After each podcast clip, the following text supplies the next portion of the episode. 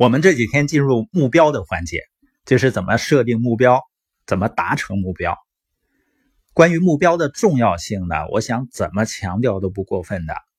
大到国家，小到我们每一个人，都需要有明确的目标和规划。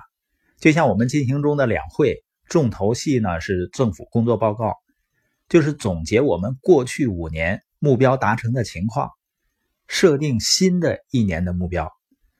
比如说，二零一八年国内生产总值增长百分之六点五左右。然后呢，就是围绕着目标需要做的最重要的事情和需要解决的最重要的问题。那你能想象，如果没有具体的数字化的目标会怎么样呢？总理会这么说吗？二零一八年我们要努力奋斗，国内生产总值增长越多越好。至于怎么发展呢？大家努力干就行，让自己忙起来就行。如果这么做报告，你听了感觉是不是就像笑话一样？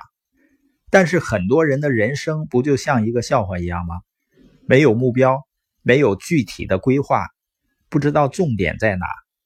你看，中国改革开放四十年的成就，实际上就是制定战略、制定目标、执行计划的胜利。其实我们每个人、每个家庭也是一样的。你家有没有董事会成员的会议呢？我们家呢，经常在车上召开董事会议，有两个董事，一个不懂事，就是小小辈儿。他也可以把他多长时间能吃一次冰淇淋或者巧克力这个提议呢提出来，所以你的家庭呢也要研究制定一下二零一八年的增长目标。如果一个人一个家庭没有目标呢，就像你出门看到一个出租车，你把它拦下来了，然后呢你上了车，那司机会问你什么呢？你要去哪儿？你说我还不是很确定，您有什么建议吗？那这个出租车司机肯定感觉他遇到了一个疯子，但你会发现，就是有那么多人不知道自己二零一八年结束以后要去到哪里。一个人长期没有目标，他会患一种病，叫什么呢？习得性无力感，就是因为人们过去没有获得过像样的成功，并且呢没有订立目标的习惯，所以呢他就会总是感到迷茫，感到很无助。我经常和人们交流的时候，会问到人们的目标。很多人说呢，我有目标。我说，那你的目标是什么呢？他说啊，我希望我家人幸福啊。我说，你这不是目标，这是新春祝福。有的人说，我想变得很有钱。我问有多少呢？他说越多越好。有的人说呢，我想去旅行。实际上，这些根本都不是目标，只是愿望。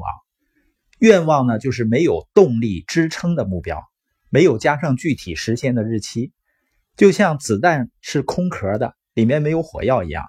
很多人一生都在放空枪，他们也拿着枪到处射击，但是子弹里没有火药，那么他就打不到任何的猎物。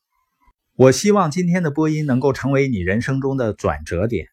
你知道我人生中的转折点是什么呢？就是我通过在系统中的学习。尤其是在自由企业研讨会上，我忽然发现了目标，认识到目标的威力。这个世界上呢，只有百分之三的人有清晰明确的目标，并且去执行计划。目标呢，能够给你提供赛跑的跑道，提供方向感、清晰感。目标能够让你集中精力，专注于做最重要的事情。目标能够让你在一两年之内的成就。大大超出别人在五年甚至十年的成就。那本节播音的重点呢，就是那些没有设定目标、没有认识到目标重要性的人，是在拿自己的人生开玩笑。我相信你对你的生活是认真的，所以开始设定目标吧。